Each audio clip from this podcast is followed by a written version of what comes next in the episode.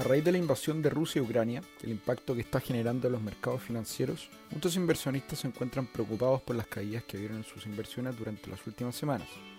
La verdad es que es difícil poder predecir cuándo podría terminar este conflicto, pero es importante entender también que pasado un tiempo, los mercados suelen recuperar su precio inicial, volviendo a generar retornos atractivos. Para intentar entender el comportamiento de los mercados en eventos similares en la historia, quisimos hacer la comparación con otros shocks, como el ataque de las Torres Gemelas, la invasión de Irak a Kuwait, el referéndum del Brexit, el COVID-19, el ataque a las petroleras sauditas de Aramco y el atentado de la estación de trenes de Madrid. Analizando la relación de estos eventos con algunos activos financieros,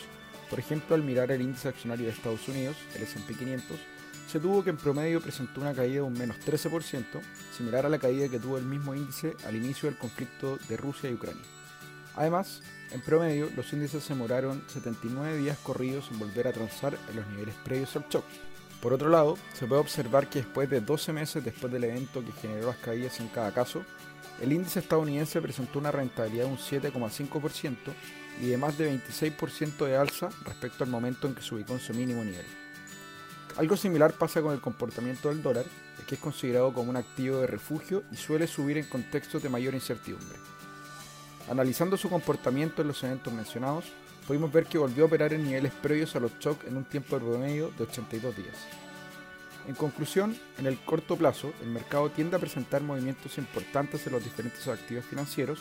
pero que generalmente, luego de pocos meses después del choque inicial, comienzan a pesar nuevamente los fundamentales en los diferentes activos, se reduce la volatilidad que el mercado comienza a presentar mejores retornos.